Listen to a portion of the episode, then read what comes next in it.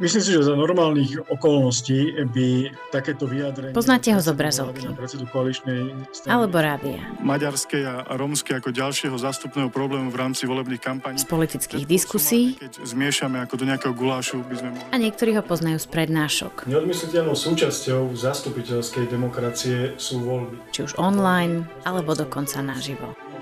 Demokracia eh, niečo, eh, čo súčasne nielen vládne, ale aj rešpektuje e, tých, nad ktorými vládne. Vítajte pri počúvaní podcastu Ako šafránu. Na Slovensku je ich ako šafránu, no aj tak vzbudzujú silné emócie.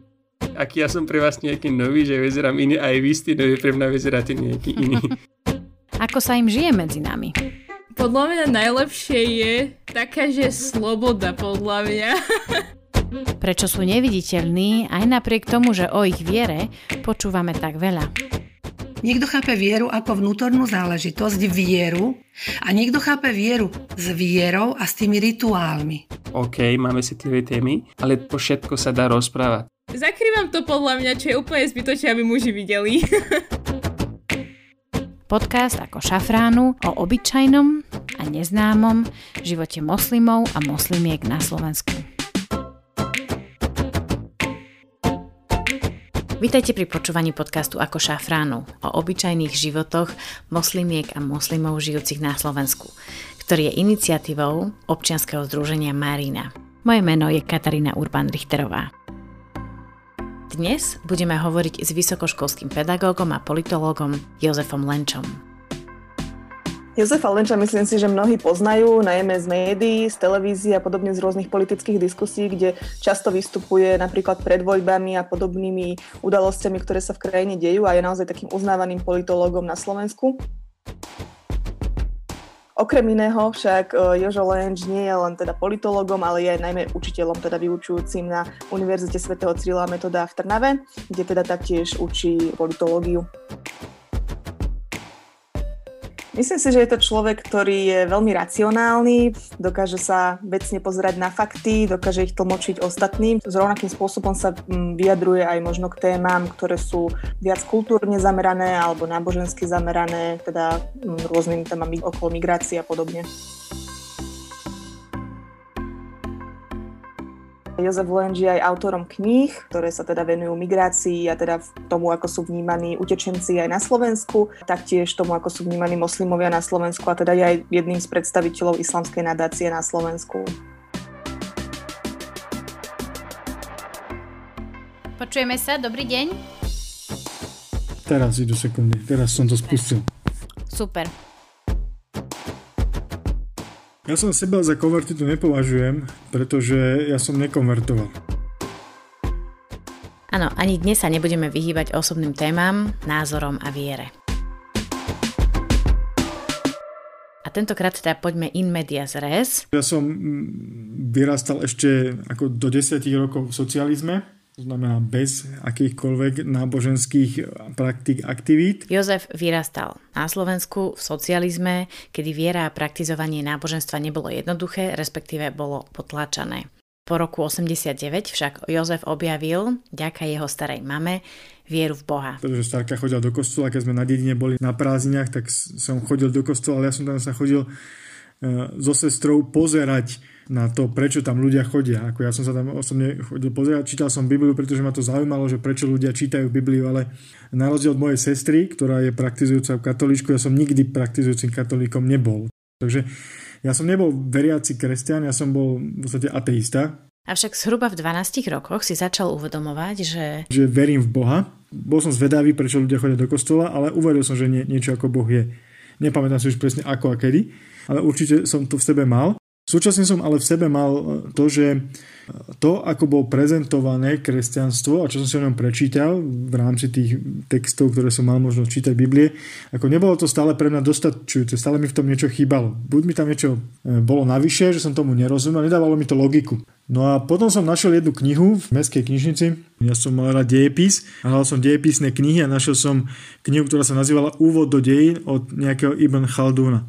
No a to bol vlastne slovenský preklad e, knihy jedného významného islamského učenca stredovekého. A jeho texty obsahovali mnoho odkazov na Korán a citácie z neho. A ja som sa tam naučil basmalu, Bismillahirrahmanirrahim, že tam bolo v tej knižke písané, že to používajú moslimovia, keď idú niečo robiť. Alebo akože v mene Boha milosrdného, milostivého. Mne sa to tak páčilo, že som si tú basmalu začal hovoriť vždy, keď som niečo išiel robiť. Potom ďalších 12 rokov ďalej o islame čítal, študoval a písal. Písal som diplomovku o islame a až potom po diplomovke e, som sa rozhodol, že to, v čo verím, a čo, čo mi dáva logiku a zároveň aj slobodu, že to budem aj praktizovať. Takže máš potom 25, keď som sa stal praktizujúcim moslimom. Takže Jozefova cesta k islamu bola dlhá. Presvedčenie o tom, že je iba jeden boh, bolo v podstate od 12. Kresťanstvo na môj vkus malo príliš veľa ľudských vplyvov. A posledná vec k tomu, ktorá mi dala zmysel, pretože podľa islamu je uh, Mohamed posledným prorokom, je pečať prorokov. Vlastne to jeho učenie je posledné v tej sérii. Ja som napríklad neprišiel tým, že som stal moslimom o Mojžiša, o Ježiša, pretože ja v nich verím, pretože je to súčasť islámu. A, ale Mohamed je posledným prorokom a po ňom žiadny prorok neprišiel. Takže to sú tie podstate veci postupné, ktoré ma utvrdzovali v tom, že tá viera v jediného Boha, ktorú sprostredkoval Mohamed a to záverečné proroctvo je to, ktoré je správnym, správnou vierou v jediného Boha. Hovoríte, že ste sa tomu venovali teraz 12 rokov, to je samozrejme veľmi dlhá doba. Fakt, že sa človek stane moslimom, to je ťažký proces, dlho to trvá. Čo to obnášalo? Čo ste museli urobiť? V podstate to neobnáša viac menej nič. Akože je to na môj vkus, je to až príliš jednoduchý jednoduchý proces. Ono v podstate stačí vysloviť šahádu, ako 5 pilierov viery a prvý pilier je šaháda, ako úprimné vyznanie viery. Že ono, poviete šahádu a tým pádom sa spojíte s Bohom, poviete mu, že veríte v jeho a v učenie proroka Muhamada, to, ktoré on vybral akože posledné učenie, ktoré ľudstvu poslal a tým v podstate ste moslimom. Veríte. A potom, to, potom praktizovaním viery. Uh-huh. A ten moment, kedy ste teda vy sám v sebe povedali tú modlitbu voči Bohu a povedali, že odteraz idete, veríte v Neho a v proroka Mohameda, bol to nejaký špeciálny rituál, alebo pamätáte si na ten moment, bolo to v niečom špeciálne, či ozaj to bol len taký ako keby vnútorný hlboký moment? Tak bolo to verejné, ako ono to, takto, tým som sa povedal, že to môže byť aj o samote. V mojom prípade to teda bolo v podstate rituál, bolo to počas, si rýchlo si musím spomenúť, aký to bol sviatok, bol to Idal Adha a bol to v podstate plná mešita vtedy, alebo teda modlitebná, na Slovensku nie plná modlitebná ľudí, ktorí vyšli na sviatok a v rámci tej modlitby potom vyhlásil imám, že je tu jeden človek, ktorý by chcel vysloviť šahadu a vyslovil som šahadu pre všetkými. Oni mi potom gratulovali a išli sme sa nájsť. No ale nemusí to mať taký, takýto priebeh, ako majú to rôzne priebehy tie, tie. Áno, ale teraz samozrejme dobre, že hovoríte o tom vašom a o tej vašej skúsenosti. A bol to taký veľký rozhodujúci moment, že v tej chvíli sa niečo pre vás zmenilo? Bol to nejaký pocit vnútorný iný? Alebo možno sa inak opýtam, že zmenil sa vám život odvtedy? E, cítite alebo žijete nejak inak, ako ste žili dovtedy? Myslím si, že nie. Ako, zmenilo sa to, že sa modlím. Hej. Akože dovtedy, dovtedy som síce veril uh, v islám. Napríklad som si pred, tou, pred vyslovením šahady aj vyskúšal svoj prvý pôst ešte ako nemoslím, ale od šahady sa vlastne pravidelne modlím a dodržiavam všetky tie veci, podielam sa na živote umy komunity slovenskej, moslimskej. Takže e, z tohto hľadiska sa áno, zmenil nejako môj život ťažko sa mi to prejudikuje, že či by som žil rovnaký život a robil rovnaké veci, keby som nepovedal šahadu, lebo to je súčasť môjho života, takže nemôžem špekulovať, ale eh, ja si stále myslím, že som rovnaký, aký som bol predtým, pretože viem, že ja som tých 12 rokov približne, čo som sa tomu niekedy viac, niekedy menej venoval tomu štúdiu islamu, tak ja som už vtedy veril. Akože ja som ten pocit mal, tú vieru v Boha. Akurát tým vyslovením šahady vravím, že to som sa stal súčasťou nejakej komunity ľudí, ktorí o mne vedia, že som jej súčasťou a odtedy s niektorými som väčší, niektorými menší kamarát a realizujem tie povinnosti, ktoré náboženské mám v rámci tej každodennosti, čo som predtým až tak nerobil. Uh-huh. A dá sa povedať, čo, čo vám dáva viera? To nemyslím len od momentu, keď ste vyriekli tú prvú modlitbu, ale možno, že aj tých eh, veľa rokov späť. Um, dá sa povedať, čo vám tá viera dáva? Rozmýšľam, ako v podstate istotu, zmysel života. Mňa aj slobodu dáva viera napríklad. Ako ja, ja sa cítim byť o mnoho možno slobodnejší, než som, sa, než som mal predtým pocit. A slobodnejší v čom? Nie, mám taký pocit, že, že sa cítim slobodnejšie. neviem, ako, neviem to popísať, akože to je pocit, ako pre mňa napríklad je islám o mnoho slobodnejšia viera ako kresťanstvo, ako čo sa týka toho, pretože ja nemusím nikoho počúvať, nejakého človeka nemusím počúvať. Že tam nie je ten sprostredkovateľ nie. vo forme tej samotnej cirkvi, to hovoríte? Nie, ale napríklad nie je tam církev, nemusím sa spovedať, to, či sa dostanem alebo nedostanem do raja, alebo kde skončím, záleží na Bohu a na mojich skutkoch a na mojich veciach. Ale tá sloboda je v tom, že ja môžem v podstate žiť islamom bez toho, že by som k tomu potreboval niekoho alebo za niekým chodiť. Ono je to samozrejme veľmi ťažké, keď sa rozprávame o vnútorných osobných pocitoch a samozrejme ja od vás chcem veľké veci, aby ste mi povedali, aký by bol váš život, keby ste nemali túto vieru a tak ďalej, čo je samozrejme nemožné si predstaviť. Hovorili ste, že sa aj tešíte z toho, že ste súčasťou tej moslimskej komunity na Slovensku. Ako sa vám zmenil život od tých 25, keď ste si povedali, že toto je moja viera už dlhodobo, tak teraz ju idem otvorene vyznávať? Určite sa nejakým spôsobom zmenil, ako boli situácie, kedy som to istým spôsobom pocítil, že to niekomu vadí. Človek to zistí na sociálnych sieťach, že to niekomu vadí, ale ako ja mám stále pocit, že žijem rovnaký život, pretože mám v podstate stále tých istých kamarátov, ktorých som mal od škôlky. Čas ľudí mám tých istých kamarátov vlastne z obdobia mojej dospelosti, ktorý som spoznal ešte predtým. Našiel som nejakých e, nových, mám kamarátov v moslimskej obci, ale sú tam aj ľudia, s ktorými sa nestretávam vôbec, tak ako sa nestretávam s inými. Nejem bravčové meso, nerobím veci, ktoré by som robiť nemal. Niektoré sa mi darí vyhybať, niektorí menej, niekde možno občas pochybím. Podarilo sa mi nájsť manželku, ktorá nie je moslimka, nemám s tým ja problém a ona nemá problém s tým, ani jej rodina, že ja som moslim mám rodinu, ktorá je väčšinou katolícka, nemá problém s tým, že myslím teda moju rodinu z mojej strany, ktorá je katolícka, nemá problém s tým, že som moslim. Keď prídem domov za rodičmi, tak mama prispôsobuje jedálniček, nevarí z bravčového. Predtým, ako Jozef vyšiel do modlitebne a verejne povedal svoju prvú modlitbu a tak sa oficiálne stal moslimom, O tom viac ako 10 rokov poctivo rozmýšľal a samozrejme, keď už smeroval k tomuto rozhodnutiu, povedal to aj rodičom. Ja keď som išiel vysloviť šahádu, tak e, som sa predtým ako v podstate mm, nechcem povedať, že radil s rodičmi, ale akože chcel som poznať ich názor na to, aby mali. No samozrejme, ako ja hovorím vďaka Bohu, že môj otec je ateista, tomu to bolo jedno. Mama tá sa o mňa bála, bojí sa dodnes, takže tejto tá skôr hovorila, že prečo, že či naozaj musím, ale nebolo tam nič, že by bol niekto, niekto proti tomu. A keď ste hovorili, že vaša mama sa o vás bála, e, tak tá obava bola skôr možno o vašu bezpečnosť, že ako, aké to bude pre moslima žiť na Slovensku, alebo čo sa bála, myslíte? No z toho, presne z toho, akože, aj si bola v tej otázke, že, že keď verejne sa ľudia dozvedia, že som musím, čo mi budú robiť, akože, že sa niečo stane, pretože ono, to istým spôsobom reálna hrozba, hrozba stále je.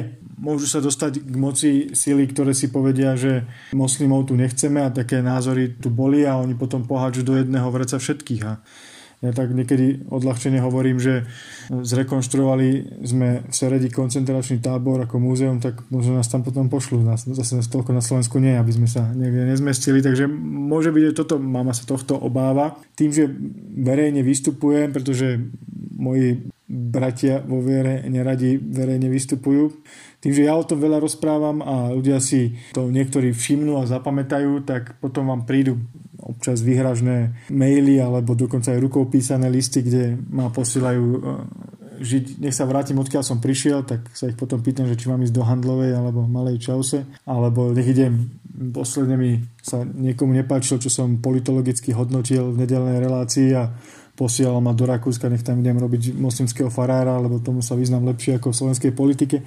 Takže ono, keď sa niekto na mňa nahnevá za to, čo robím inde, tak je vždy veľká pravdepodobnosť, že pridá k, te, k tomu hnevu ešte to, že som moslimom. No a to je vlastne to, čo sa moja mama bála že, a bojí dodnes si myslím a hovorí mi, no nechoď do tej televízie o tom islame, radšej hovorí, že akože bytočne a tak, lebo sa bojí, že že sa niekto bude chcieť vyvršovať na mne kvôli tomu. A vy sa bojíte na Slovensku? Nie, ako ja o seba sa nebojím. Akože, ako, nie, no tak ako keď sa to stane, tak sa, tak sa zle stane, tak čo už s tým akože spravím. Ale ako určite sa budem báť a bojím sa o, o deti, akože to potom, to je vlastne iný strach. Možno, že aj tá frekvencia toho, že kedysi, keď som bol mladší a v podstate som islám začal žiť ním, tak som o mnoho viac rozhovorov dával o isláme a islám reprezentujúc, než teraz, keď som starší. Akože teraz sa mi v podstate ani nechce, pretože tá viera je moja. Ako nikto sa nepýta kresťana, že prečo je kresťan. Hej. Takže to má napríklad zlosti, že, že niekto rieši, že čím som, ako keby som teda, keby som bol ateista, tak čo sa zmení. Budem hovoriť to isté, čo hovorím teraz, čo sa týka politiky. Preto sa mi do toho už veľmi nechce a možno sa mi bude chcieť čoraz menej, keď budem mať väčšie deti. Tak my si samozrejme vážime všetkých ľudí, ktorí povedia svoje príbehy eh, moslimov a moslimky v tomto podcaste, lebo to nie je jednoduché a mnohí nám teda hovoria aj o tých obavách, um, ktoré na Slovensku musia riešiť a vidieť. A je to ale skúsenosť na Slovensku, že ľudia, s ktorými sa stretnete, ktorí vedia, že ste moslim, nie sú to vaši priatelia ani rodina, tak toto je tá prvá vec, na ktorú sa vás pýtajú, alebo musíte často toto vysvetľovať niekomu? Ani nie, v podstate akože možno je to tým, že ja sa akože veľa ľudí nestretávam, že nemám to kedy.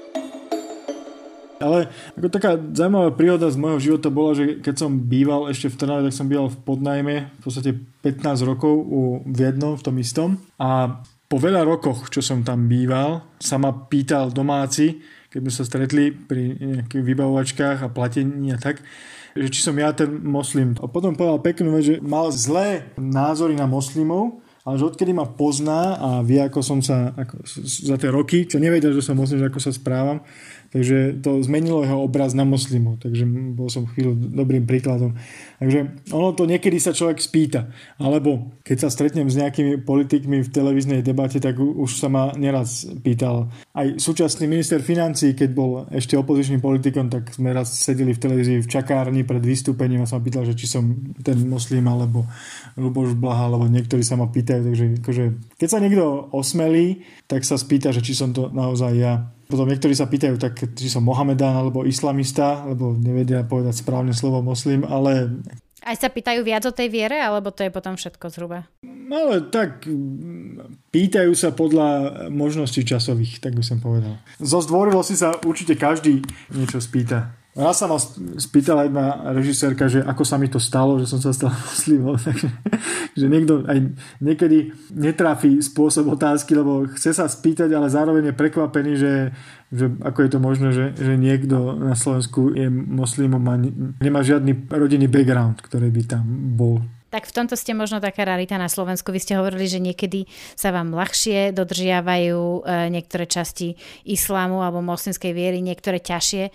Čo je také najťažšie pre vás na dodržiavaní e, islámu? Tak čas modlitby je akože najčastejší problém. Už by som sa mal modliť, už mi zvonil, vrzgal telefón napríklad pred niekoľkými minútami. Ramadan je problém? Tak to nebol pre mňa pôst problémom dlhé roky, aj keď bolo teplo, aj keď som, ale skôr keď som býval sám. Teraz keď bývam s rodinou, máme malé, tak akože občas e, si musím nahradiť nejaký vynechaný deň potom po ramadáne, ale akože dlhé roky som s tým vôbec nemal problém. Dlhé roky som nemal problém v začiatku vôbec akože dodržiavať presný čas modlitby a tak, ale ako čím som starší, tak e, paradoxne zaneprázdnenejší, tak to sú asi také tie najväčšie veci, ktoré, ktoré mi robí problém úplne dodržať. Mhm, ja vás pustím hneď, aby ste stihli tú modlitbu. Posledná otázka. Korán je teda písaný po arabsky. Islám je náboženstvo, ktoré sa modlí v arabčine. Vy viete po arabsky? Viem po arabsky toľko, aby som sa vedel modliť po arabsky. Viem po arabsky toľko, čo sa na mňa nalepilo za tie roky, čo sa s Arabmi stretávam. Korán čítam po česky v preklade alebo po slovensky preklade, lebo tie preklady sú teda akože dobré vnímané, alebo počúvam ho po arabsky, ale akože nedohovoril by som sa po arabsky, akože nikde. Tak toľko Jozef Lenč, ktorý, ako sám hovorí, nie je konvertitom, pretože on na islám nekonvertoval z inej viery, pretože islám je jeho de facto prvým náboženstvom. Dlho sme sa s Jozefom rozprávali, počas čoho mi vysvetlil, že on nepochádza z rodiny moslimov, je jediný v jeho rodine, kto vyznáva islám, no napriek tomu sa necíti byť sám alebo osamelý čo je taký zaujímavý mostík k druhej časti tejto epizódy, pretože v predošlých epizódach sme hovorili aj o tom, že na Slovensku žije približne 5000 moslimov a moslimiek, ktorí sú buď cudzinci alebo Slováci, niektorí z nich vyzerajú odlišne a niektorí úplne rovnako ako majoritná slovenská spoločnosť. Islám totiž znie, že je takou raritou na Slovensku, ktorá prišla k nám len nedávno, no nie je to úplne pravda. Jozef Lenč, ktorého ste pred chvíľou počuli rozpovedať jeho osobný príbeh, islám a jeho prítomnosť na Slovensku študoval a tak ešte chvíľu využijem jeho vedomosti. Vedeli ste, že história islámu na našom území siaha už do 9. storočia? Tu sú také tri, tri rôzne etapy. Prvá etapa je pravdepodobne do Uhorska sa dostali už 9. 10. storočí, najmä e, rôzne tí e, turkické národy zo Strednej Ázie, nie že možno čas Kumánov boli moslimovia, alebo e, polvorskí Tatári napríklad, alebo Bulhári, ktorí prišli do, ktorí dali meno Bulharom ako Slovanom, boli tiež šťastí konvertovaní na islám. A sú dochované záznamy, že v 11. 12. storočí boli moslimské komunity na území Uhorska. Možno na území Slovenska nie, ale na území Uhorska určite žili. A oni sa potom asimilovali pod tlakom panovníkov, ktorí neboli ochotní, najmä ako postupne ako sa začala rásť prítomnosť Osmanov už na Južnom Balkáne, tak tí moslimovia ktorí tu žili roky predtým, 10 ročia, možno stáročia v Úorsku, e, boli postupne asimilovaní, takže zmizli. Potom prišla tzv. druhá vlna spolu s Osmanskou ríšou, ktorá v čase svojho najväčšieho rozkvetu sa rozšírila aj o časti juhovýchodnej a strednej Európy a de facto zahrňala aj veľkú časť dnešného Maďarska a menšiu časť dnešného Slovenska. Najmä teda Gemer a tam bol Filakovský ejalet a potom vlastne no, približne Žitný ostrov e, s novozámodským ejaletom, teda s novými zámkami. Vo Filakove žili moslimovia aj po opustení Filakova osmanmi. Uh, oni opustili Filakovo v roku 1599, ale podľa dochovaných záznamov uh, tam žili moslimovia nejakých približne v tom celom tom okolí nejakých 300 ľudí ešte, ešte niekoľko desaťročí potom, kým sa asimilovali. A Mešita bola podľa záznamov aj na Filiakovskom hrade. A potom o zhruba 30 rokov neskôr potom v 60. rokoch 17. storočia, keď nové zámky obsadili Osmani, tak v nových zámkoch boli tiež mešity skôr prerobené kostoly alebo, alebo jedna mešita postavená údajne, kde boli knižnice a všetko možné, čo tam osmani vybudovali. Po neúspechu viedenskej operácie, teda obsadenia Viedne 2. 1683, e, sa moslimovia vlastne celá osmanská ríša sa stiahla preč, takže e, tá prítomnosť islamu tu zmizla. E, zachovala sa možno v niektorých menách ako napríklad tí, ktorí majú zase prezvisko Törek, je po, to je po maďarsky Turek, takže to, to pravdepodobne e, boli nejakí potomkovia tých Osmanov, lebo je to také osmanské meno. Na Slovensku je aj meno napríklad Kaplan a Kaplan je tiež turecké priezvisko. Takže Osmani sa zhruba koncom 17. storočia stiahli z týchto území a s nimi sa stiahol aj islám. A tretia vlna postupného príchodu moslimov na územie Slovenska, respektíve Rakúsko-Uhorska bola po anexii Bosny v roku 1908, takže začali postupne moslimovia prichádzať, podobne ako prichádzajú dnes moslimovia na Slovensko, to znamená buď to boli zmrzlinári, alebo kaviárne zakladajúci ľudia, alebo rôzne obchodníci, neviem, či vtedy boli aj kebabové stánky, ale dnes sú to teda aj, aj kebabári. Toto je tá tretia vlna histórie alebo príchodu islamu na naše územie.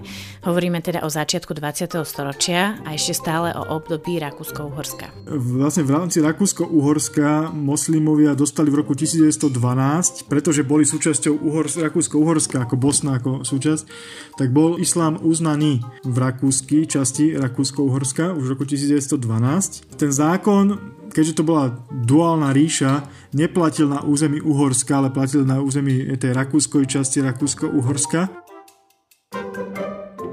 Tak a ešte raz pretočme ručičky histórie dopredu, do čias Československa. Keď vzniklo Československo, tak tu moslimovia niektorí žili, niektorí boli konvertiti, taký najznámejší bol Brixius mal priezvisko a Abdallah Brixius mal meno, ktoré si dal potom moslimské, ale mal aj nejaké, nejaké české, teraz si viem spomenúť. A potom absolútne akože takou osobnosťou československého islámu počas období rokov 38 až 2008, keď zomrel, bol Přemysl Šilhavý alebo Muhammad Ali Šilhavý, tiež si zmenil meno. On bol stredoškolský učiteľ v Třebíči a bol vlastne prvý e, československý občan, ktorý v roku 1938 išiel študovať na Al-Azhar do Egypta ako islám. Bol to v podstate človek, ktorý e, držal pohromade tú československú moslimskú obec, či už konvertitov, alebo tých, ktorí sem prišli ako študenti z rôznych častí sveta a sa tu usadili. A tí moslimovia tak ako postupne žili v Československu vlastne a žijú až dodnes. Snažili sa o uznanie obce, ale nedarilo sa to v podstate ani v Československej prvej republike. E, to božnie počas tých totalitných režimov počas druhej svetovej vojny alebo po druhej svetovej vojne. Nedarilo sa to ani po, po nastolení demokracie, kedy boli registrované cirkvy uznané v Československu, v Čechách a na Slovensku. No jedine, kde sa to podarilo, bolo v Čechách. V roku 98-9 postavili prvú mešitu a potom sa zmenil zákon v Čechách. Na registrovanie náboženských obcí sa znížil počet na 300 a to umožnilo moslimom sa registrovať.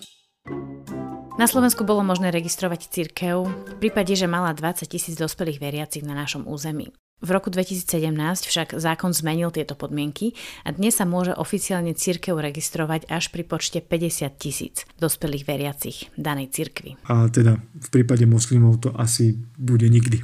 Je niečo, jedna, dve veci, ktoré by ste povedali, že na Slovensku nesprávne vnímame o islame alebo čomu nerozumieme o islame na Slovensku? Myslím si, že samotná interpretácia toho, čo je islám, sa nevie na Slovensku, akože to nevedia ani tí, ktorí by mali vedieť o tom, pretože o tom hovo- chcú alebo hovoria označovanie moslimov za Mohamedánov je podľa mňa urážlivé. To je ako keby ste Žida neoznačovali, nehovorili o Žid, ale Židák, alebo o kresťanovi nie katolíkovi alebo kaťák.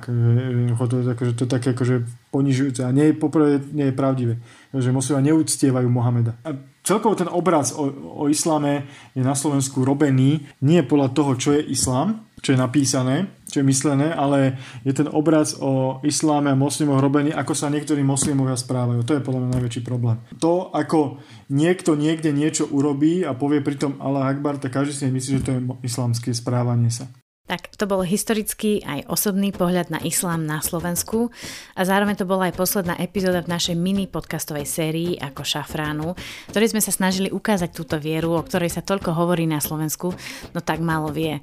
Snažili sme sa aj priblížiť život ľudí, ktorí ju vyznávajú cez ich osobné príbehy a rozprávanie. Snahou podcastu ako šafranu nie je propagovať islám alebo ho porovnávať s inými vierami, ktoré sú známejšie alebo tradičnejšie na Slovensku. Všetky názory, pohľady a príbehy, ktoré ste počuli, boli autentickým rozprávaním našich hostí. Cieľom tohto podcastu nebolo ich hodnotiť, ale priniesť príbehy ľudí, ktorí islám vyznávajú, ľudí, ktorí často čelia silným predsudkom a stereotypnému vnímaniu, pretože sú moslimovia a moslimky. Príbehy Hamida, Salmy či Jozefa sú len ilustráciou toho, akí rôzni ľudia volajú islám ich náboženstvom.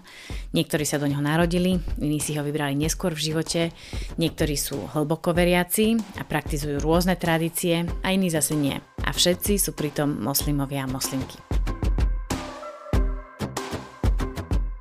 Ďakujem za účasť v dnešnej epizóde Jozefovi Lenčovi a za pomoc Kláre Tihlárikovej a Zuzane Halovej, ktorú ste počuli v úvode epizódy. Podcast Ako šafranu je projektom občianskeho združenia Marina a vytvorila som ho pre nich, obsahovo ako je zvuk, strich a sound design ja, Katarína Urban-Richterová. Bližšie informácie o občianskom združení Marina nájdete na marina.sk alebo na facebookovej stránke Marina. A náš podcast a všetkých jeho 6 epizód nájdete na populárnych podcastových platformách ako iTunes, Spotify či Google Podcasts.